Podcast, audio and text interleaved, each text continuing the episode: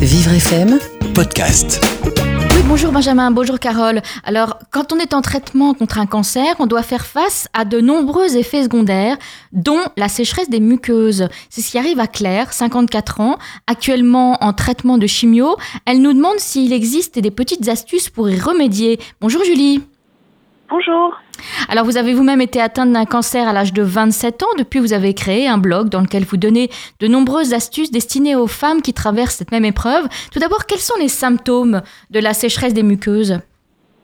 Ben, En fait, euh, ben, comme le nom l'indique, c'est que c'est très sec.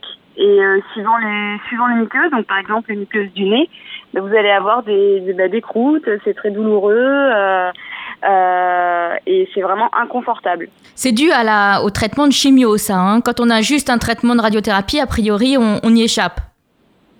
Alors ça dépend où la radiothérapie. Si vous avez une radiothérapie euh, au niveau de la gorge, vous allez avoir euh, une espèce d'essai de mucite ou euh, de douleur dans la gorge qui vont provoquer aussi des sécheresses, des problèmes de déglutition, tout ça. La radiothérapie, c'est sûr, pour un cancer du sein, euh, sauf si euh, on vient irradier les ganglions du cou, où là, à ce moment-là, vous risquez aussi d'avoir des sécheresses dans la gorge. Alors, quel, quel, conseil on peut donner à Claire? Alors justement, vous parliez de la sécheresse du nez, par exemple. Est-ce que euh, on peut mettre euh, des gouttes ou quelque chose qui pourrait euh, permettre d'éviter un petit peu ça, ou au moins d'atténuer? Alors en fait, c'est vrai que c'est très compliqué ce phénomène à gérer parce que il n'y a pas vraiment de produit miracle, mais on peut mettre oui de l'huile, de l'huile de de faut aller en pharmacie et puis ils vous donnent en fait des espèces de pour le nez hein, je parle de spray avec à base d'huile et d'huiles essentielles aussi à mettre dans le nez et c'est vrai que ça aide. Après ça ça ne guérit pas le problème. Il y a que que le temps et plus on va s'espacer des traitements plus ce problème va se va se, se résoudre tout seul. Donc euh, normalement ça voilà ça, ça se résout tout seul à la fin des traitements en fait. Ou au moins quelques oui, euh, temps après la fin des traitements Exactement. Après, c'est juste gérer l'inconfort pendant les traitements. Donc, on les gère, euh, voilà, grâce à ce genre de bah, bah, d'huile pour les yeux, euh, parce que les yeux aussi sont très secs. Alors, on a les yeux qui pleurent. Souvent, on croit que que, que justement c'est parce que ils sont pas assez secs, mais si, c'est une preuve de sécheresse des yeux. Donc les yeux, en fait, il faut mettre euh, bah, des gouttes régulièrement pour les réhydrater et se faire prescrire par son médecin une crème à base de vitamine A. On conseille d'ailleurs pour les pardon pour les pour les personnes qui portent des lentilles euh, de ne pas trop les porter pendant les traitements de chimio. Hein. Il faut éviter ça. C'est pour ce problème-là. Oui. C'est pour ce problème-là, c'est parce qu'en fait les yeux sont très secs. Euh, ça fait partie des effets secondaires. Après, donc vous avez la muqueuse bah, de la bouche. Donc la bouche aussi, vous pouvez avoir des mucites, donc ça donne des, des aftes. Euh, et donc pour atténuer ce problème, donc faut faire des bains de bouche régulièrement avec euh, du bicarbonate de soude. Et euh, il y a des aliments à privilégier ou à éviter quand on souffre de, de problèmes de la bouche? Alors là, il faudra éviter tout ce qui est agrumes. Euh, tout ce qui est euh, tout ce qui est sauce, euh, qui, enfin tout ce qui est voilà vinaigré on va dire parce que c'est trop douloureux.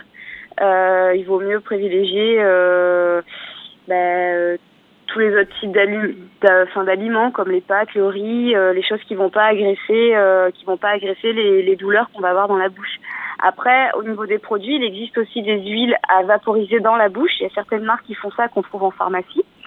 Euh, et il faut faire attention à ce genre de, de difficultés parce que effectivement, quand on quand on souffre de, de, de douleurs dans la bouche, du coup, on a tendance à moins euh, s'alimenter et euh, il y a un risque de perte de poids, ce qui euh, ce qui est un petit peu ce qu'il faut pas ce qu'il faut éviter de faire pendant les traitements. Hein.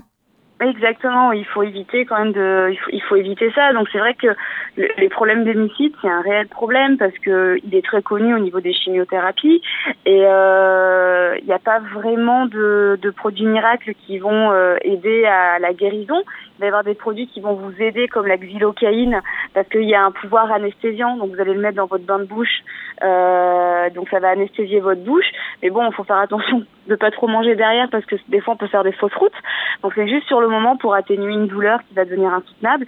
Mais au niveau de l'alimentation, dans ces cas-là, il vaut miut privilégier les soupes. Hein. Et concernant la sécheresse vaginale, est-ce que parce que c'est également très fréquent, on en, on, on en parle beaucoup, est-ce qu'il y a des solutions pour l'atténuer? Euh, alors euh, oui, il y a des solutions pour l'atténuer et c'est très bien qu'on en parle parce que, enfin oui, vous dites qu'on en parle beaucoup. Moi, je trouve que ça reste encore un peu tabou. Oui, ça reste tabou, mais un- on sait que on sait Ouais. que beaucoup de femmes en souffrent. hein.